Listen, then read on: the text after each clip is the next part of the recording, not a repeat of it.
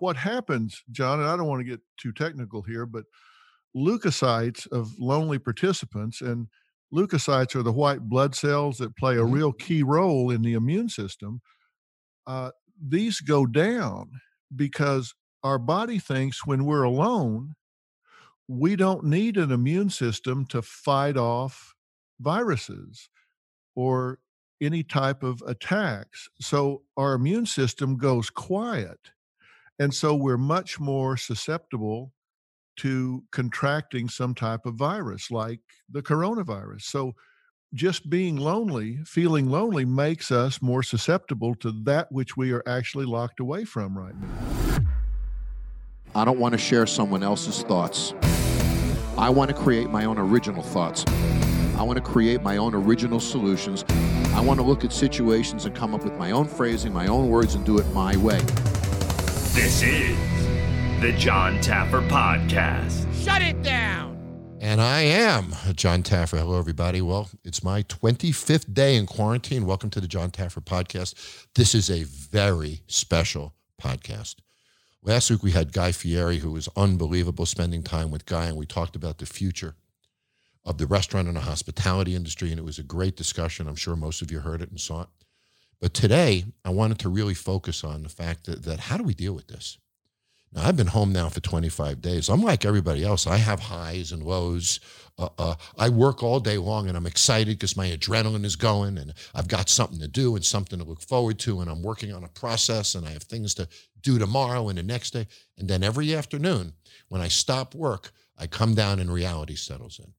And I get concerned and I get low spots and, and, and just like we all do now. And this is a difficult time for us. And I'm looking at the things that I'm doing to keep busy. And I'm by, I'm here with my wife, Nicole. I'm here with my two doggies. Uh, what about people who are alone now? And some of you are. You're sitting alone in an apartment in New York City on a 30th floor, or you're sitting in a place where you're not with someone and you're alone. And, and I wanted to focus on how we're coping with this today. And when I thought to myself, who could I talk to who I really respect, has a medical background, psychological background, and can really help me and help us understand how is the best way to cope with this? Do we do it a day at a time? Do we think it's long term and we're whittling away? Should we watch news at night or not? What stories should we do? Should we be talking to people? Should we not be talking to people? How can we make ourselves feel better, do is, and how do we deal with the challenge of time? And when I thought about this and thought of myself, I said, who would I call for advice right now? Well, I'm very fortunate. Dr. Phil McGraw is a very good friend of mine. Phil and I have got to spend a lot of time together over the years, and uh, uh, I know his wife Robin very well. His son Jay is business partners with me, and and I'm very close to to Phil and Jay. And when I thought to myself, who is the one person whose advice about coping with this, dealing with the time, dealing with the struggles, who would I want to listen to most? Well, over my years of knowing Phil, not as a TV star, as a man and as a doctor, he's my go-to. He's my guy. In a crisis situation, Phil has dealt with it all. And he really does understand physiologically and psychologically what we all are going through now. So I called Phil and I said, Will you do me a favor? I want to get you on my podcast. There's a lot we have to talk about. Well, he said, Sure. So today I have Dr. Phil on. We're going to have a very special interview in a few minutes. But before I do that, I want to talk about resetting America for a moment. This pandemic is going to end. It's going to end in a few short weeks. Phil is going to give us some predictions on when it's going to end in a few minutes. And when it does, what are you going to do to reset? Businesses are going to have to change. We're going to have to communicate differently. I think the number one marketing objective for any business in America when we come out of this pandemic is one simple word trust. You see, I don't think you're going to go where the best burger is. I think you're going to go where you trust that company to produce it clean and safely. I don't think you're going to pick restaurants because it's more beautiful than another. I think you're going to pick a restaurant because you trust it more than another. I think the companies that you deal with are going to be generated primarily by trust. And I think trust is based upon transparency, seeing what these companies are doing, building trust in the way that they do it. I think the future of America after this pandemic ends is much more about not what we do, but how we do it. And the companies that do it well in a way that builds trust through transparency and proper communications are the ones that are going to succeed. I've been on a lot of news shows the past week doing my forecasts of spacing of restaurants, spacing of location based entertainment. I'm concerned that the capacity might go down 20, 30, 40, 50% when we start spreading and removing seating and providing configurations for people that create social distancing. I'm really worried about these things. So I've been predicting what I think is going to be consumer behavior.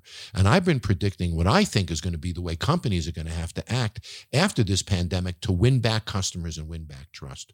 But I'm not a psychologist and I'm not a psychiatrist and I'm not necessarily the one who has the real knowledge about what do we think is going to happen. When this ends, are people just going to run back to normal life? Are they going to ease it? Are they going to do it at all? So I want to check my own intuitions. I want to check what Phil says because to me, Phil can give me a great interpretation of how do we get out of this? And are my perceptions correct? Does he agree with me? Will we get into spacing? Will business capacities go down? How does that affect our business model? And how does that affect you? What kind of job are you going to have when this is over? Well, maybe rather than waiting tables, you'll be delivering food. Who knows? There are going to be shifts that will make to match the marketplace of today. But what are the shifts that you need to make personally? How do we get through this time wise?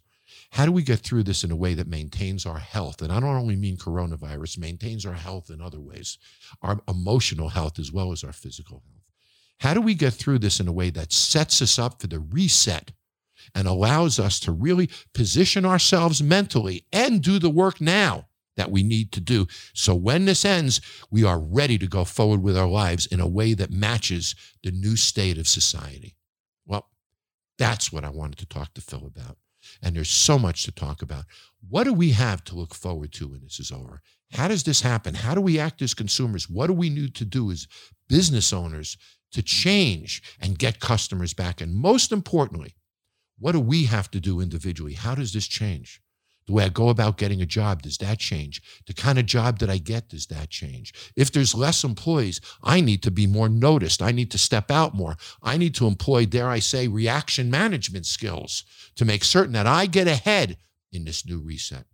When I come back, I'll be with Dr. Phil. We're going to have a very powerful discussion. We're going to focus on the questions that you have, and we're going to focus very much on getting through this and what it looks like on the other side. I'll see you in a minute with Dr. Phil. Don't shut down this podcast. Jon Taffer will be right back.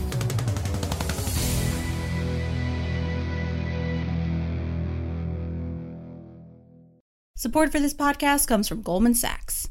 What do Goldman Sachs experts and leading thinkers have to say about trends shaping markets, industries, and the global economy? Stay informed with the latest insights from Goldman Sachs on the economic and market implications of COVID-19. Available on our podcasts at gs.com slash COVID-19 or any of your favorite podcast platforms.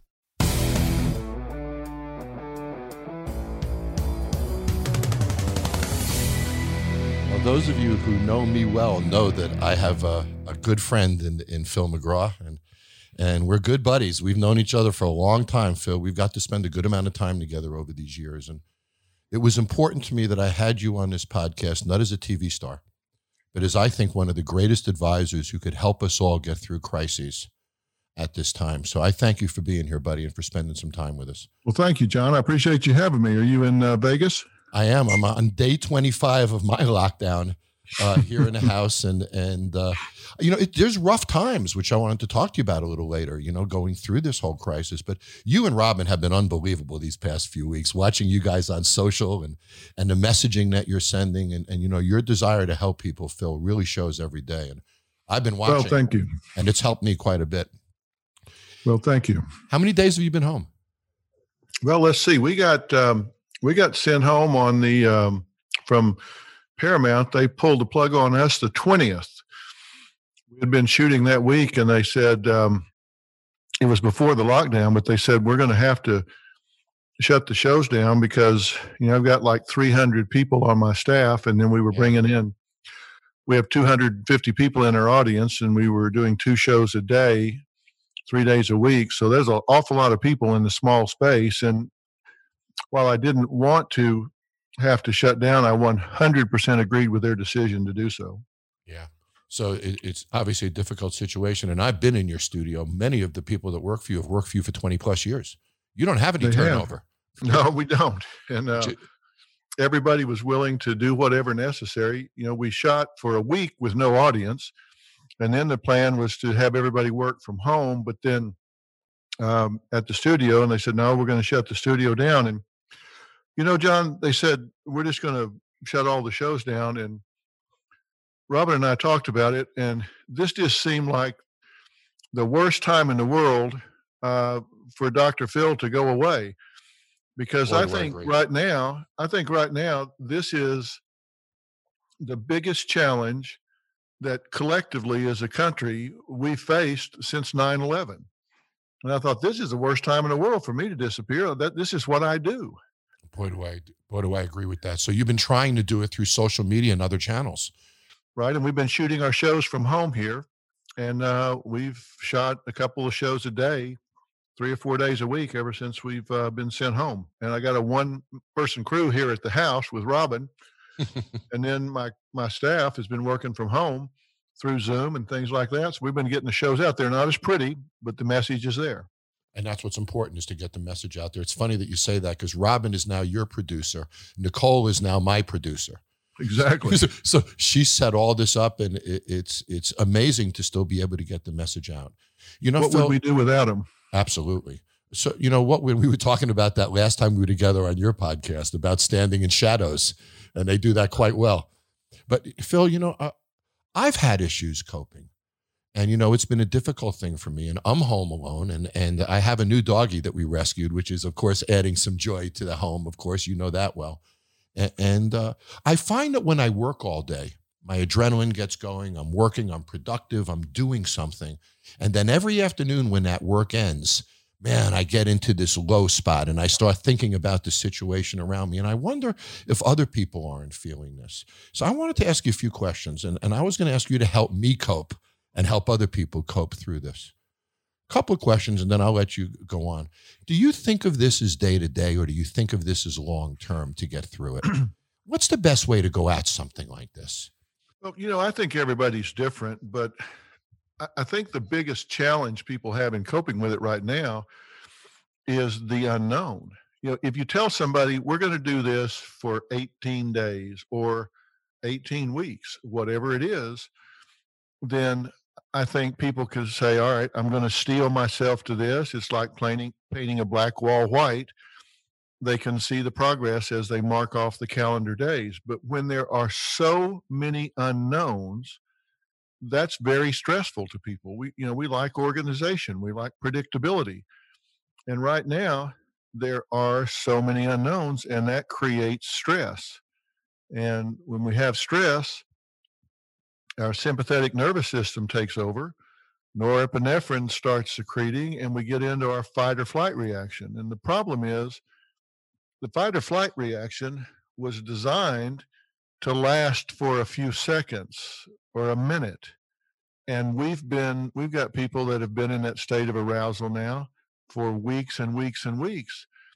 And that starts to take a toll on us uh, physiologically. And I'll talk about that in a little while, but I mean, it really starts to erode our health.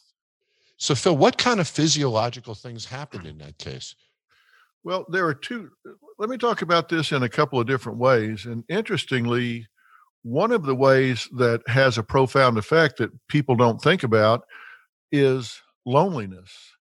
Loneliness, in and of itself, is a very stressful situation. And there have been a number of studies that have been done about the effects of loneliness. And uh, when when people are lonely, and by lonely, I'm talking about a lack of encouragement from family or friends, being by yourself, uh, where you're in an apartment, you're four walls, you just don't have the normal human contact that you're used to.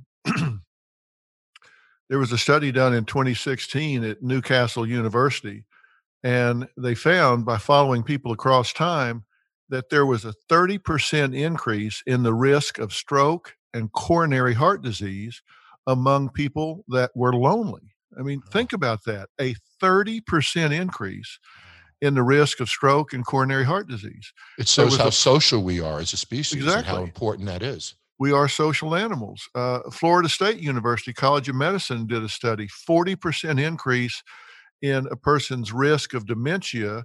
That was published in the Journal of Gerontology. For people that are at risk, they're in that age bracket, a 40% increase in risk of dementia.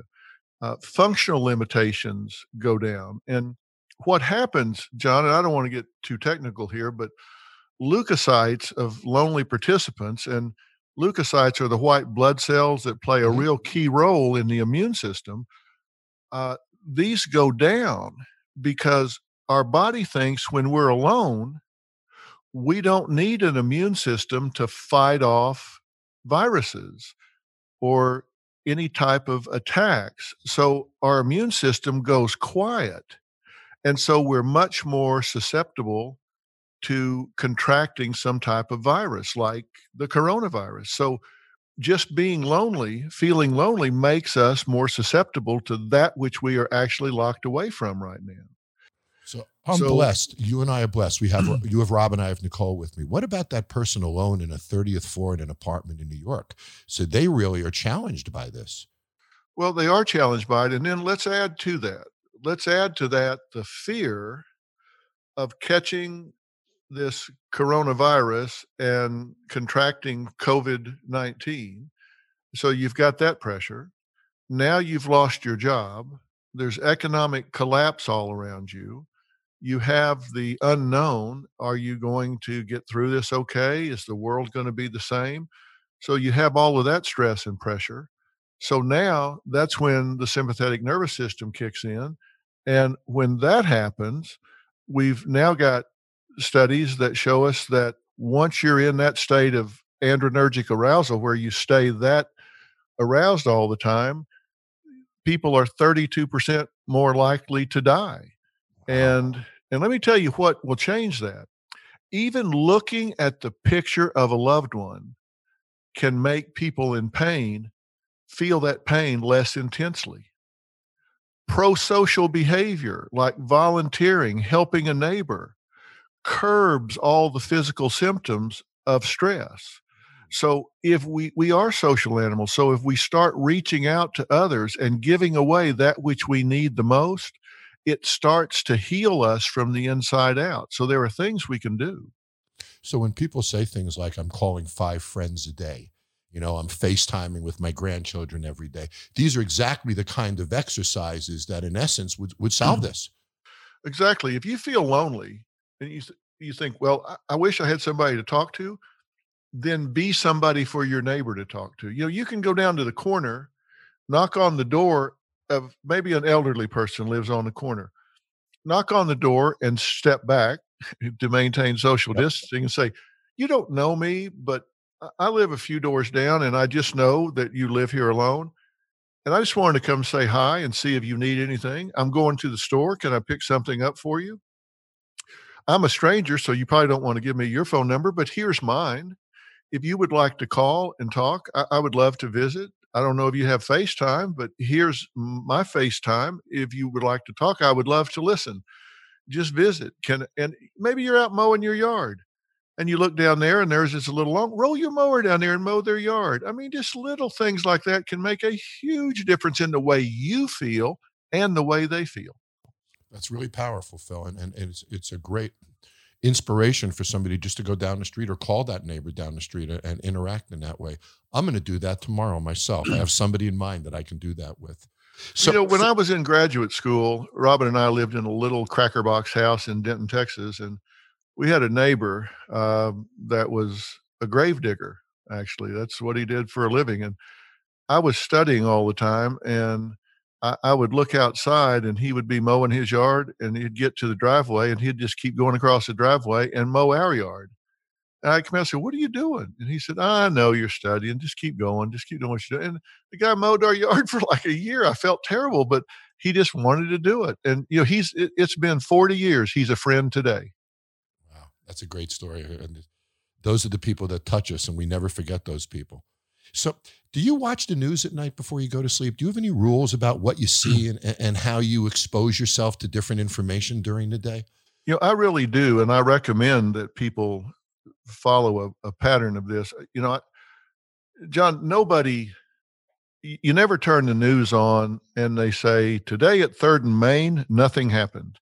that they don't put that on the news so you know you're going to get a biased report they're going to tell you something that is a figure against the background of the humdrum day. They're going to tell you how many died. How many times have you turned on the news and they said, here's how many people have recovered from this virus? That just doesn't happen. Uh, the truth is that there have been several hundred thousand reported cases of recovery worldwide, but they don't report that. And so and I'm not saying that they're being inaccurate, they're just being selective in what they report. So I, I suggest that people choose the least spun, the least political uh, resource they can find, source they can find, and check in in the morning, see what's happening, maybe for 15, 20 minutes, and then check again maybe around 5:30 or 6, and the rest of the day you need to get on with the other parts of your life. Maybe you're homeschooling your children. Maybe you're working from home. Maybe you're reorganizing your closets, but get on with the rest of your life. Don't obsess with this hour after hour after hour. You know, I found in the beginning I was obsessed with it and I watched the news all day long. Now I've cut it back. I update myself in the morning, Phil, and then I try to go about my day and not watch it at night. That seems to work uh, much better for me. Let you me have, say something about kids, if I can, while we're on this media thing, Jon. I was just going there. Great. Uh, you know, I learned a lesson, and I, I should have known this, but I didn't. Uh, but when 9 11 happened, um, I was doing the Oprah show at the time, and they still had all the planes grounded. And Oprah called and said, I'm going to figure a way to get you from Dallas to Chicago because we're going to do a show with you, me, and the First Lady, Laura Bush because I think we need to speak to the nation. And I said, okay, we did. And we had a bunch of children there from Chicago. These were grade school children, lower school.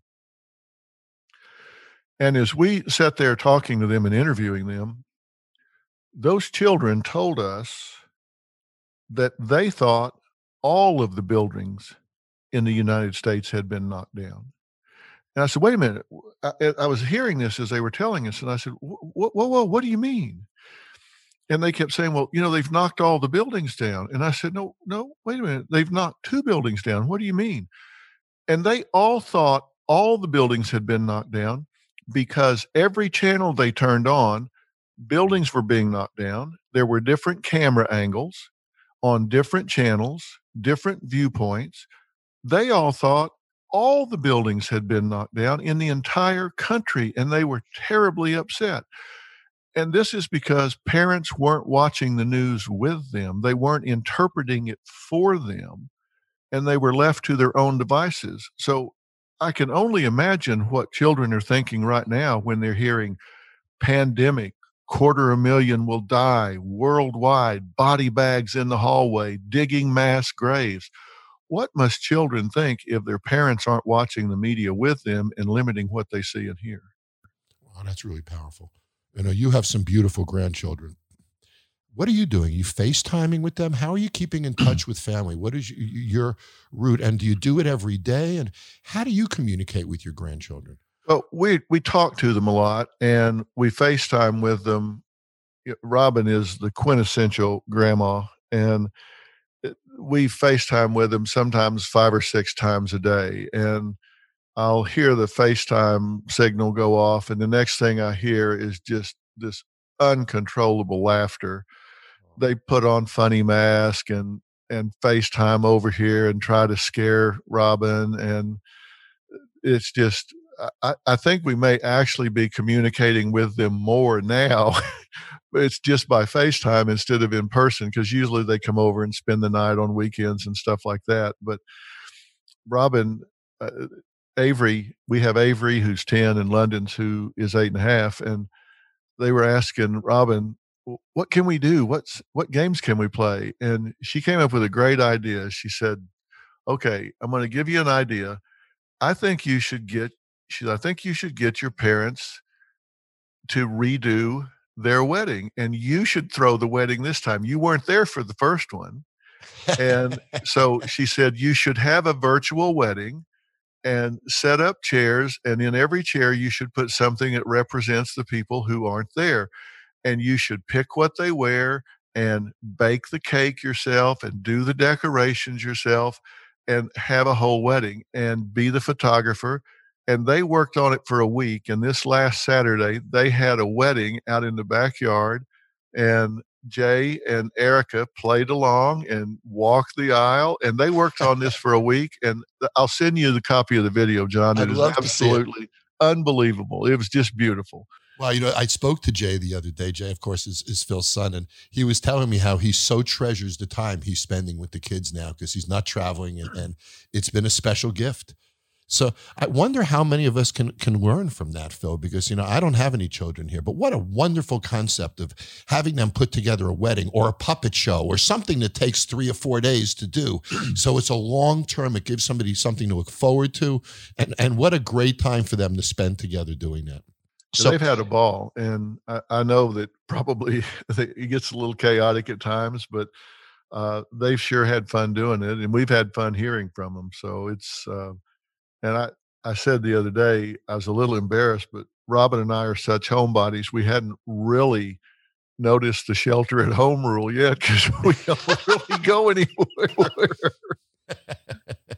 so do you miss going out to dinner and restaurants and and because I know you do that on occasion, certainly. we we like to go. We have favorite places we go, and we don't go out all that much. But when we go, we go big. We like go to New York or Vegas or somewhere, and we miss that. And um, I, I I really do, but I, I do enjoy being at home. And frankly, since we got shut down, I- I've been busier than I was when we had a routine and shooting.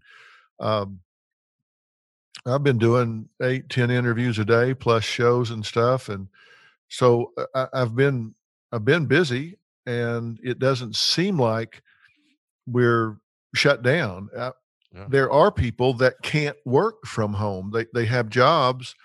Uh, maybe they work in a factory or they work in some kind of retail situation where they they can't work at home, and that's got to be so frustrating for people that can't actually do their job from home and so they are on hold and i know that's terrible for them fortunately i can bring a camera in here and do this from home so i'm fortunate in that regard and i, I really feel for those that can't do that they have to be at a location to do their job Yeah, me too. You know, we, we we do videos for people who send us notes. Can you do me a video for a birthday and things like that? And and uh, we set up a little studio here. Same thing with me, Phil. We've been doing interviews since five in the morning, but at least we're still working. We're still communicating. We have a purpose every day. I know that I have a schedule tomorrow to look forward to. I'm not idle. It, it would it would be unbearable to me to think that I would be incapable to do anything related to my job from home. yeah I, I walked in here today and the background behind me was different it had robin's logo for from her podcast i've got a secret up behind me and she was interviewing uh, camila mcconaughey matthew's wife from austin where it was 90 plus degrees and she's buzzing along doing what she does then i'm in here doing something different so we're just kind of rotating in and out and busy as we can be so we're very blessed in that regard Phil, what would you say is is the uh, um, and I know this is this is a tough question. What is a single point of advice that you would give someone? And I know people say hang in there. It's going to be less. It's going to be longer. Prepare yourself. In one sentence or two sentences, what would be the, the ultimate message that we each need to embrace to get through this? We're not helpless. What really makes people stressed is when they feel like there's something bad looming or happening and there's nothing they can do about it. And so the one sentence I would say is recognize you are not helpless. Um, Dr. Fry in England did a study recently in 2018 where they were studying pandemics. And honestly, the number of people infected went from 42 million to 21 million just by having people wash their hands five to 10 times a day. Cut it absolutely in half. We're not helpless. By social distancing, by doing this isolation, by washing our hands, by cleaning our surfaces, by doing the things that are necessary, we're not helpless. We can turn this around. So don't think you're helpless just waiting for lightning to strike. You are the master of your destiny. You can make this happen. Don't shut down this podcast. Jon Taffer will be right back.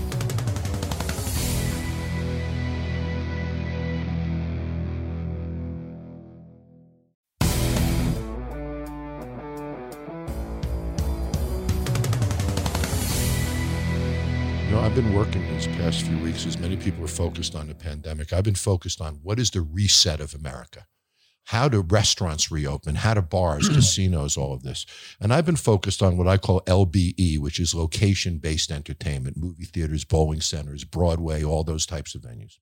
And when I try to look forward and say, okay, how do we reopen? I'm here in Las Vegas, Phil, the strip, and I've, I've been with you here in Las Vegas. These casinos don't even have locks on the doors. They never contemplated locking them up or closing them before. Right. So everything is boarded up. These are the largest hotels in the world. And everything is boarded up. The driveways are closed off. Nobody can get in there. And now we have to think about how do we reopen? And we look at a city like Las Vegas that lives on tourism or a local restaurant anywhere in the country. And I think to myself, and, and I'd love for you to, to disagree with me, but I'd, here's what I think. I think that social distancing becomes more of a sociological thing, and I think it doesn't go away real quickly. So I'm guessing that people are not going to sit shoulder to shoulder with strangers for a while. Is that a pretty fair assessment? I think it is. And I was going to ask you, let's say let's let's fast forward to I don't know, let's pick a date, May 31st. Let's and it's not going to happen this way, but let's just hypothetically. Mm-hmm. Let's say May 31st there's a national cancellation of shelter at home. Gates are open. They say go back to work, go back to your lives. This is migrated to the southern hemisphere which is now in winter and this is not considered to be at a pandemic level here so we can get back to life before corona. So go back to it. Do you Jon think people are going to really go back full speed to their lives or do you predict that they will kind of tiptoe and put their toe in the water and ease back into this with a little nervousness and paranoia or do you think they'll run headlong back into their lives You know, I think it's somewhat of a demographic answer. I think the young people might be quicker to run back into it, whereas people over over 45 might not. Here's what we've been looking at, Phil. We think that restaurants are going to have to provide greater spacing, just like supermarkets now have spacing set up. They're making aisles one way so you don't bump into somebody in an aisle. These are little mm-hmm. operational shifts that are happening in business. so I think that restaurants are going to have to remove a few tables. I can't imagine a movie theater filling an entire row of strangers. I'm guessing they're going to have to create some type of a spacing as we ease into it, Phil. And I guess we'll add a table in a month or two and add another table. But here's what worries me when I look at all of these business venues, whether it's nightclubs, restaurants, bars, movie theaters, whatever, and I say, okay, there is likely going to be a capacity change going forward within the four walls of these businesses. So if I had 100 seats, let's say now I have 70 seats or 60 seats. When I look at different floor plans, Phil, I see the physical reduction to be sometimes up to 60% to create the aisle space and the spreading. So I now have 60 how does that work in a business plan how do Well- they how do they survive with that that's what worries me, Phil. So if you take a look at a 100 seat restaurant and let's say they would do 100 covers during lunch. Now they only have 70 seats. They can't do 100 covers in an hour anymore. So they have to now do an early bird lunch special, a late bird lunch special. They have to create that same amount of business over a longer period of time if they can. But that impacts labor costs, Phil. That changes the whole model. You know, and then I saw something on social media the other day that that that I'm curious to hear your comment on. It was a photograph of a cook in a restaurant in a commercial kitchen, and he's laying a noodle into a lasagna pan. And the post is, "Our famous lasagna will be available for pickup at five o'clock today." But the guy was wearing street clothes. He wasn't wearing a hat. He wasn't wearing a mm-hmm. mask. All he had on was gloves. I think that has to change. I think that we're going to see kitchens that look a little more like operating rooms, Phil. I think we're not going to see hats from home. We're going to see hats issued in the kitchen every shift. I think we're going to be Mhm. chef coats and things like that issued every shift so street clothes don't come in and out of the kitchen. I think these kind of operational changes are important. And when I look at the difference in, in capacity, it scares the hell out of me, Phil. And then I look at delivery services, and that's not the answer. I can't do 100 deliveries in an hour. I can I can serve 100 people in a restaurant. So that terrifies me. This premise of spread. The other thing that that is really uh, uh, um, very concerning to me when we look forward in the industry is you know the impact on labor, of course. So I can't have servers deliver food anymore, Phil, because they touched money. They touched bust products. They're, they're, I can't have them wash their hands a hundred times. So now I need, I believe, designated food runners that are dressed in white and have white gloves, and all they do is touch food.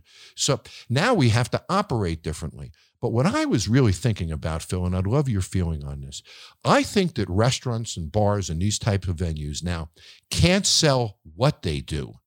Going forward, they have to sell how they do it. And I think that's a big shift in business.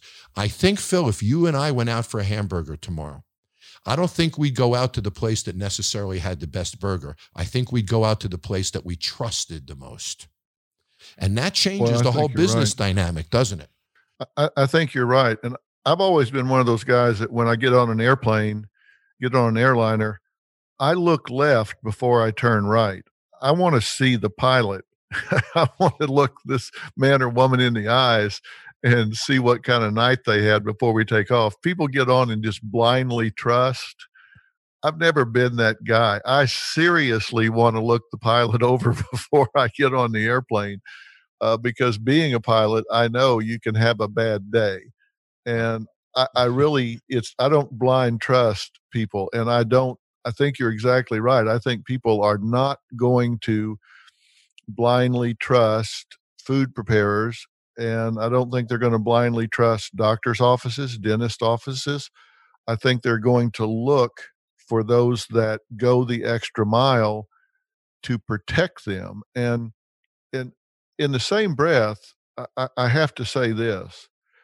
I think the reaction to this virus, the fear, the anxiety, the paralysis that it has caused is a huge overreaction to the actual threat. Now, having said that, I totally support following all of the guidelines of the CDC. We have been in isolation. We are observing the shelter at home rules. We respect social isolation. I, I go along with every bit of it, but the fear is disproportionate to the actual threat. 85% of the people that contract this virus are going to have no symptoms or mild or moderate symptoms. 15% of the people are going to perhaps rehire, require hospitalization, and a small percent, we don't know what that percent is, are tragically going to lose their lives. And those are going to mostly be people that had an underlying condition, COPD, asthma, something that probably is most likely respiratory, because this is a respiratory virus.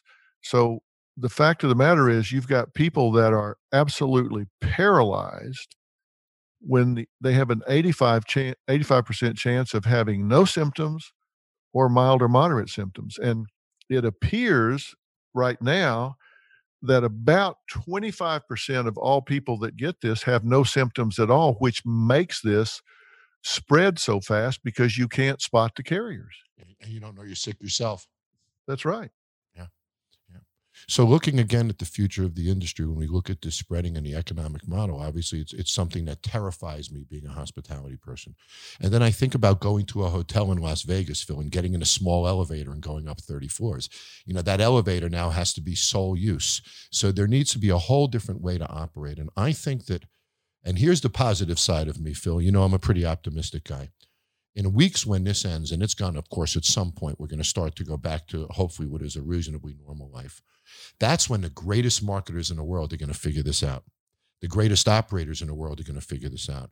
The way we communicate with people is going to change. It's going to be about businesses building trust. For example, I'm building my Taffer's Tavern franchise in Atlanta. We open now in July. We're still on schedule. We're putting kit cameras in the kitchen, Phil, that are online. So transparency, trust, showing people the way we do it to build trust in the consumer. I think that's going to be the biggest marketing credo as we go forward is what companies build trust and what companies don't. And I think when we come out of this, the companies that build the most trust are the ones that are going to succeed. And you know more about that than anyone. You taught me a BTB years ago. which right. is which is beneath the brand and stepping beneath those brands and those companies that step up and really prove through transparency that they can be trusted are the ones that are going to succeed do you agree with that whole marketing premise I do agree with it. And I think that not only are people going to have to do it, I think they're going to have to sell it. I, I think you're exactly right. I think if you went, in addition to marketing your your, your product, part of the brand is going to have to be we get it. We understand what's important to you. You know, I I, I study this a, a lot and and you're the expert at this and I, I want to hear you explain it some more. But when you when you look at say McDonald's ads, for example, I, I don't think people realize how little time they focus on food and how much time they focus on family, togetherness, happiness, acceptance, and joy. They're selling a lifestyle that uh, people's number one need in life is acceptance. Their number one fear is rejection. McDonald's is selling acceptance. You look at a McDonald's ad, they're bright colors. People are in red and white an awful lot in their colors. Uh, and they're sitting in the restaurant inside. They're all happy. They're big smiles. They're waving at each other. I mean, it's just like uh, everybody wants, you want to go where everybody knows your name. It just looks like a joyous place to be. And then there's a hamburger they're passing over the counter. But the focus, the brand is about happiness, joy, and family. And I, I think what's going to have to be added to that is what you're saying is we get that you are now sensitized to being infected with something that is invisible and we're showing you that we're sterile. I think that's going to be a big part of that brand. I think it is too. And I think the companies that are stepping up and moving in that direction are the ones that are going to come out of this the best. And it's interesting to watch how some companies are embracing it. We're starting to see those commercials on TV and such where the CEO of the company is showing and they're showing imagery. But, you know, I think the big word as we come out of this, whether it's in the medical world, the, the consumer world, is going to be trust. Trust. Yeah. And it's also Yep. trusting of each other. So I'm calling it resetting America, Phil, because I don't think it's restarting America. I think it's a reset. And I think the way we treat each other, the way we treat consumers, the way consumers treat businesses, the whole premise of loyalty, all of these things are going to change now as we go in through this reset. Does that phrase work for you? Or do you, do, do you find it does work for me because I've I've been saying, and I don't know why people don't get this or embrace this, but I believe that the mental, emotional, social, and economic impact of this pandemic is going to take a greater toll in quality, health, and actual death count than the virus itself. And people are, you're going to have more mental illness, more depression, anxiety, PTSD, suicide. You're going to have more lives that are impacted by that than the virus itself because the reaction has been disproportionate to the threat. And so as as we go back out into the world, you're going to have to reset it by recognizing the fact that people have really changed mentally and emotionally and they're going to have needs that have to be met. And if you don't acknowledge those needs and ignore them, you're not going to get those people trusting you and going and doing business with you again. And I, I think that's just a big thing that hasn't been acknowledged by most people right now. I'm actually a little excited in a positive way about how this ends, Phil. I'm excited about the prospect of coming up with ways to market, ways to build confidence, ways to do this. I don't see that excitement with a lot of other business people. I think you're right. I think the Hmm. fear is so overcome people that they're paralyzed.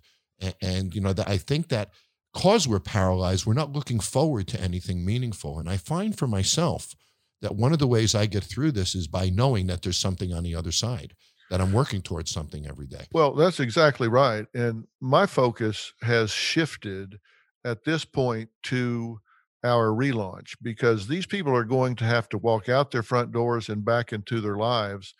And so my focus has been for the last 10 days uh, amassing a, a protocol, a strategy for helping people not be intimidated by life and get out there and seize the opportunity because those who get ready to do that i was telling i, I did a, um presentation to the cbs executives the other day that were saying you know we need to be ready. What do we do?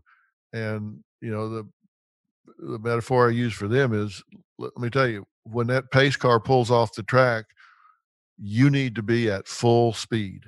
You don't need to be looking for your keys. That pace car is going to pull off the track soon. And if you want to be successful, you need to be at full speed when that pace car pulls off the track. Full speed by understanding what your viewers need, understanding what your workforce needs, understanding where they are mentally and emotionally. Because if you're going to succeed, you have to meet people where they are do not ask them to meet you where you are meet them where they are. And what you're talking about with transparency and trust is acknowledging that you got to meet people where they are and they are in a different place than they were six weeks ago When again, and, and and I'm not sure this is a fair question. If it isn't, just tell me so. When do you think this ends? Do you think it runs a long time? Do you think it's weeks? Do you think we ease back to normalcy?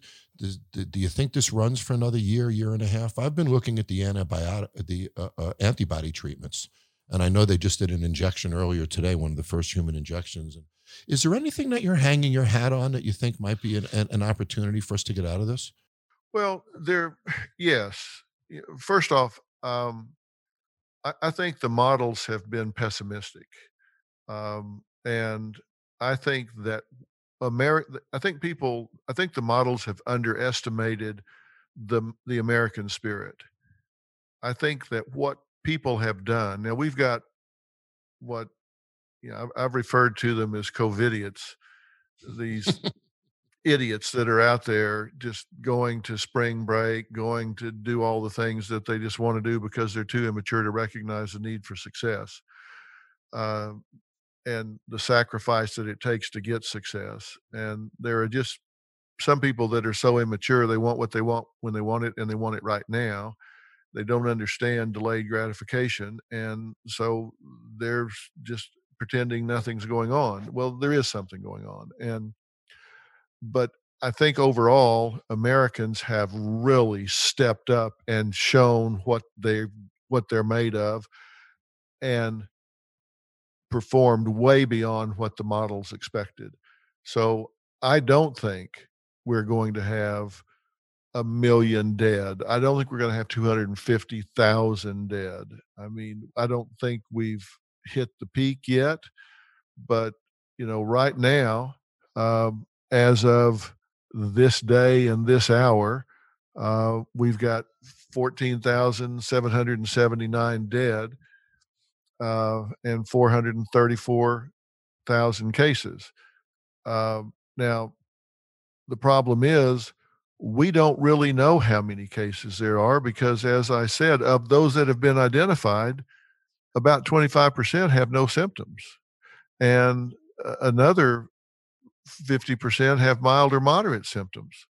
So, probably three or four cases for every one that has been tested and identified never got tested and identified. I think this is much more widespread than people know. Hmm. because they just never presented themselves and got tested because they just got sick a little while and got over it and went back to their life. I think this is more widespread than people think. There's probably And- people listening right now that might have actually had it and don't even know it. Exactly right. And I, I think that this convalescent serum, which we're talking about here with the antibodies and all that has been used in the past, I think is going to help. I don't think it's going to take 18 months to two years to get a vaccine because I think we have got a lot of really smart people uh, getting behind getting a vaccine for this. I think it's going to be fast tracked uh, and not go through normal channels. And I think everybody recognizes that the second wave of this, which is going to start in October or November, can be really devastating if we don't get ready for it.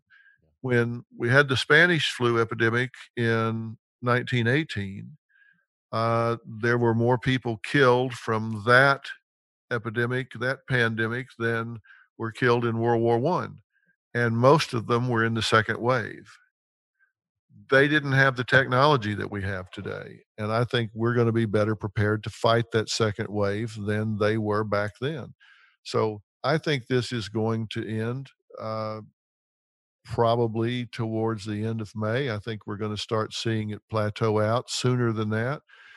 And towards the end of May, I think we're going to start seeing an identification with antibody testing. They're going to start identifying people that have had it, gotten over it, therefore therefore are immune and they're going to start putting them back into the workplace and allowing businesses to start reopening being run by people that have already had it and are therefore immune from it now we don't know if they're immune for life or for a year or two years we don't know that but, but the prediction is that they're immune from it now and i think you're going to start seeing them trickling back into the workforce and businesses reopening on a a step by step basis rather than in a as a complete wave and i think that's going to start happening very soon So today I was, and you'll find this interesting. I, I did a, a a- a radio show this morning, and I was. uh, Um, it's funny. My gardeners are outside blowing in my house, so I couldn't do the show. I had to go in a garage and sit in my car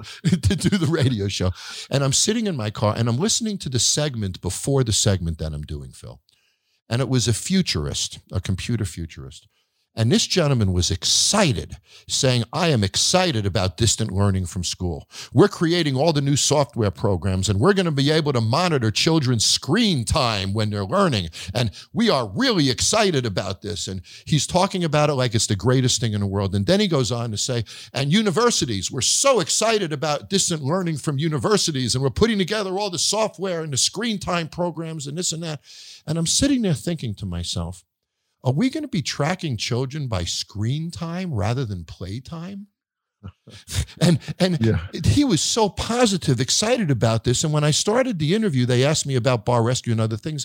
And I started the interview by saying, I got to tell you, I was listening to the guy before me, and what he's excited about horrifies me. exactly So, I you mean, know is there any way that this is good when we start to and you're talking about loneliness earlier is there any way that that distancing in education in universities is going to be good for our children? But you know what worries me is the step before that Jon and that is electronic babysitting. I mean if we get to the point that kids are so controlled by devices video games ipads and all it's awfully easy to default to that where you're a parent and it's like, well, he's awfully convenient when he's over there with that device in his hand. So it's awfully easy to just let him do that.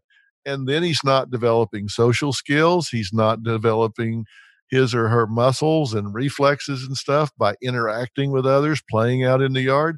It's awful easy to let the television or the computer, the video game or whatever occupy the child. And while they're not while they're doing that, it's not it's not the problem with them doing that. It's what they're not doing while they're doing that. You know, people are always asking me, they have these violent video games. I mean, doesn't that make kids more prone to violence? Well, sorry, mom and dad. The research just doesn't support that. I, I know they wish it did, but kids that mm-hmm. play violent video games are not more prone to violence in life. Sorry, I, I know that disappoints you because it would be a great argument for taking them off of them. But the better argument is what they're not doing while they're doing that, which is out developing a life. Yes. So, so when, when I, I heard this, and, and I don't mean this in, in, in a literal sense, but I almost thought to myself, this digital world is sort of an enemy to the premise of socialization and growing up in a proper way. And I was concerned that, that here's a whole sector of industry that's fighting for our kids to be out of school, when as a society, we should be fighting to keep them in school. Yeah. I mean, look, you can, libraries are obsolete now, right? You, you have a, you have an iPad, a laptop, a typical laptop computer that you have right now has more power than we had when we did the moon landing. It's more now like think a telephone. I think the moon landing computer was more like our phone. Yes, right. I, am sure that uh, iPhone 11 probably has more computing power than was used for the moon landing. Think about that. Is that is that scary? It is scary. And then I don't want to get into AI discussion and all that. We'll save that for another day. But Phil, I want to thank you for your time today. You've really enlightened me. You know, listening to you today is going to help me deal with this. And I hope it helps other people deal with this. We will get back to close to normal at some point over time, Phil. And you know, you're doing such important work. Would you tell everybody, you know, where you're posting and what you're doing? Is there a special uh, schedule to what you're doing now? Well, I, before I will, but listen, you've said some very important things today for people to talk about and think about as they get back to a life that is going to be a product of reset. You've you you've talked you've given people a strategy for how they can you know i said it's important for people to feel like they're in control i said if they're helpless they feel helpless that is the most stressful thing of all and you talking about transparency and trust and requiring vendors to meet that standard for them, I can tell you that is going to make people feel that they have some power in controlling their life post pandemic. And just you articulating that, I, I think people are going to go, that's right. I have the right to require that. And I, I so appreciate you saying that and talking about it. And I learn something every time I talk to Jon Taffer. Every time I talk to you, I learn something, and I did today, and that's a great thing that you were talking about. So thank you for talking about that. Oh, thank you, Phil. So, so people, are, uh, uh, I'm sure, want to continue to, to to watch what you're doing, and some of my audience, you know, isn't your audience. So I want to make sure that they have an opportunity to participate. Are you doing things now on social on a schedule? Well, every day of the week uh, at 11 o'clock uh, Eastern or, or, Pacific time uh, every day at 11 o'clock uh, Pacific Daylight Time, California time. I'm going on FaceTime, Instagram, and YouTube simultaneously and talking about what has happened overnight, where we are right now, and talking about how to start cultivating resilience to get back to your life coping with what you're doing now and how to start preparing yourself to get back to your life uh, as this winds down and your life starts coming back online. So I, am doing that uh, Monday through Friday at 11 o'clock.